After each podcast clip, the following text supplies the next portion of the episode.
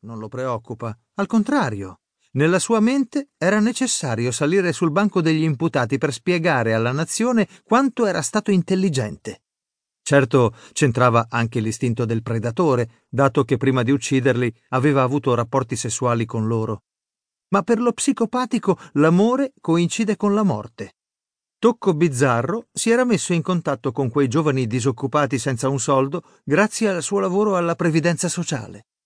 Di recente, in prigione, è stato aggredito da altri detenuti, ma nella denuncia che ha sporto ha tralasciato che gli avessero spaccato la faccia, lamentandosi solo che il sangue gli aveva macchiato i jeans appena lavati e asciugati in tempo per il tè del pomeriggio. Anche se non abbiamo mai commesso un omicidio, ho paura che ne dobbiamo essere considerati ugualmente responsabili nel momento in cui proviamo un piacere riflesso per qualsiasi morte, così come ci godiamo un giallo in televisione. Dopotutto, perché mai la gente comprerebbe i giornali se dentro non ci fosse almeno un bel delitto? Ovviamente, disse il conferenziere, a noi non può capitare mai. Capivo perfettamente che cosa intendeva. Era un pedante sbruffone che non avrebbe saputo tenere dritta una pistola o salire una rampa di scale con un pazzo armato che l'aspettava in cima, ma un po' di tempo a pensare l'aveva passato. O prendiamo ancora il caso Paolacci, continuò. Una persona seria, Fred. Fin troppo. Mai una distrazione sul posto di lavoro. Adesso gli è venuta una mania religiosa e se ne sta in cella a leggere la Bibbia tutto il giorno. Un'intelligenza mediocre per uno psicopatico, comunque. Lo so perché l'ho analizzato. Un bell'uomo, sempre circondato da donne, che però non poteva tollerare, essendo omosessuale, e senza poterlo rivelare in alcun modo ai colleghi. Come tutti gli psicopatici, la cosa peggiore che potesse immaginare era il ridicolo. La conseguenza sono stati tre omicidi, sua moglie, la sua amante e la figlia di dieci anni. Le ha sventrate e ha eiaculato nelle loro viscere, un gesto psicotico di disperazione che in seguito non è mai stato in grado di spiegare. Alla menzione di Paolacci drizzai le orecchie, dato che ero stato io ad arrestarlo. Dopo avere confessato, mi aveva detto che commettere gli omicidi non era stato nulla in confronto alla paura di quello che gli altri detenuti potevano pensare di lui.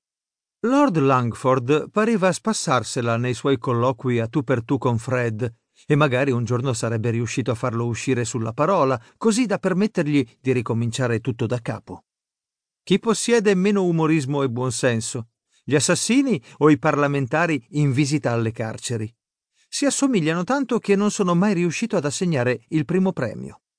Lo psicopatico, disse l'oratore, è una persona che è morta dentro o che è nata morta, solo che continua a vivere.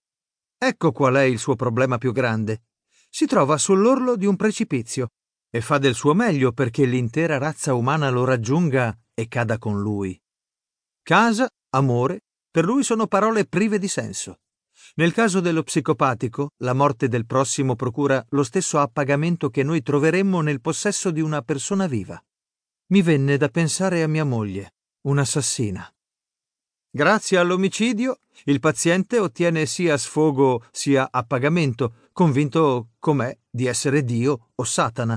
Sfugge alla vergogna e alla colpa. Uccidere è la sua versione rovesciata dell'innamoramento.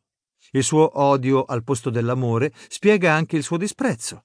Il paziente non riesce a capire perché la gente dovrebbe provare dolore per i morti. Essere incapaci di spezzare una vita umana per lui è segno di debolezza. Tende anzi a vantarsi delle sue imprese, a giustificarle, come è naturale, dato che ignora la differenza tra bene e male. I 40 detective che costituivano il suo pubblico si scambiarono degli sguardi e uno di loro disse Saprei io come fargli capire la differenza a quegli stronzi su alla Factory. Il conferenziere tossì e dopo l'interruzione ci disse ciò che tutti noi avevamo imparato sulla nostra pelle. La malattia del soggetto è riconoscibile anche quando non è in preda a una crisi. Ma quale malattia? commentò lo stesso detective a mezza voce. Quelli sono pazzi scatenati anche quando se ne stanno buoni, e l'unica cura è spaccargli la testa, o me o loro. La prego di non anticiparmi, disse l'oratore. Quando non è in crisi, come stavo dicendo, la sua condizione è rivelata da piccole manie che le persone normali trovano estremamente irritanti, per esempio la pignoleria e la fissazione per l'ordine, il modo in cui piega il pigiama sotto il cuscino, l'atto sessuale che deve essere fatto in un certo modo, il bicchiere che deve essere sciacquato due volte e non una sola, o ancora coltelli lucidati senza una macchia, biancheria lavata ossessivamente, silenzio in presenza di terzi e tendenza a chiudersi su se stesso, oppure discorsi triti senza rapporto con la conversazione altrui. Fece una pausa. Adesso è il momento di fare domande, disse. Vi prego di chiedere qualcosa. Di nuovo non vi fu alcuna reazione e avrei giurato che il conferenziere non riusciva a spiegarselo.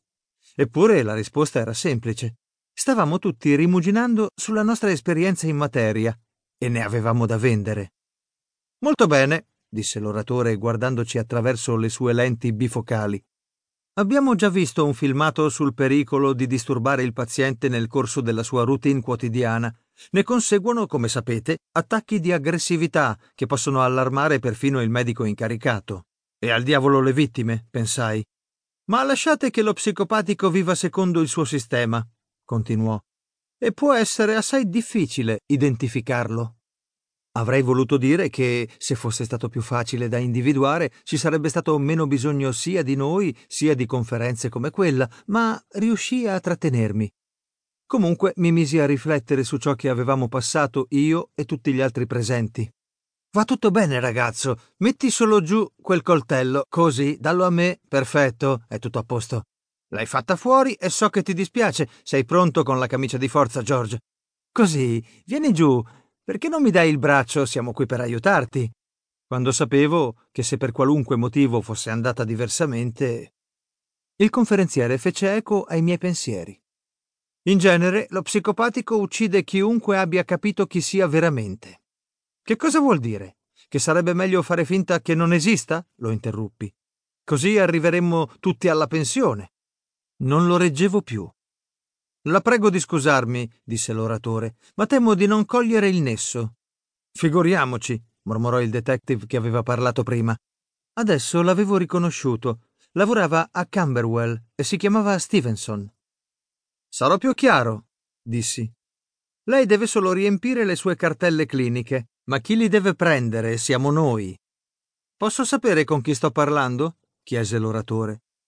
Ma certo, risposi se pensa di poter prendere il mio posto e di riuscire ad accettare la mia busta paga a fine mese, cosa che mi sembra ancora più improbabile. Mi rivolse un'occhiata opaca, colore del mare al tramonto. Lei è estremamente insolente, disse. Non sono insolente, ribattei. E ho una placca di ferro in corpo. Smetta solo di dire scemenze e cerchi di essere realista. Il conferenziere era un professore di psicologia e aveva più o meno la mia età. Forte della sua specializzazione, aveva le mani in pasta in tutte le prigioni di massima sicurezza e gli ospedali del paese.